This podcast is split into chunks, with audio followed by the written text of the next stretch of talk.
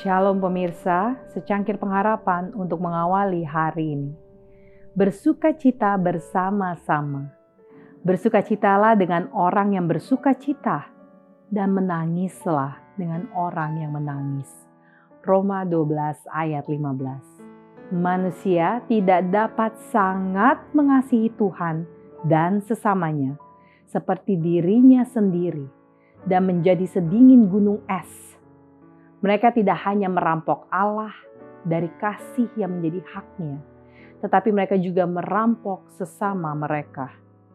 Kasih adalah tanaman dengan pertumbuhan surgawi, dan itu harus dipupuk dan dipelihara.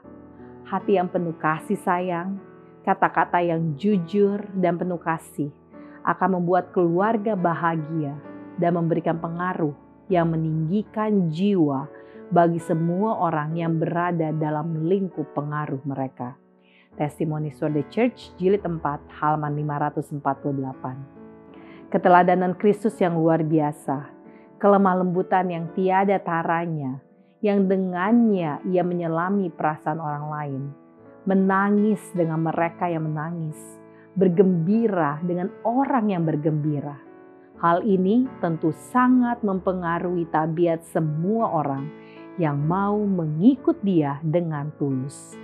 Dengan kata-kata dan tindakan yang lemah lembut, mereka akan berusaha menjadikan jalan itu mudah bagi kaki yang letih. Di sekitar kita terdapat jiwa-jiwa yang menderita. Di sana sini dan di mana-mana kita bisa menemukan mereka.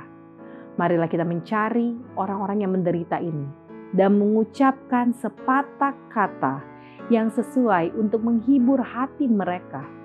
Biar kita senantiasa menjadi saluran yang melaluinya mengalir air belas kasihan yang menyegarkan. Hidup yang terbaik halaman 137.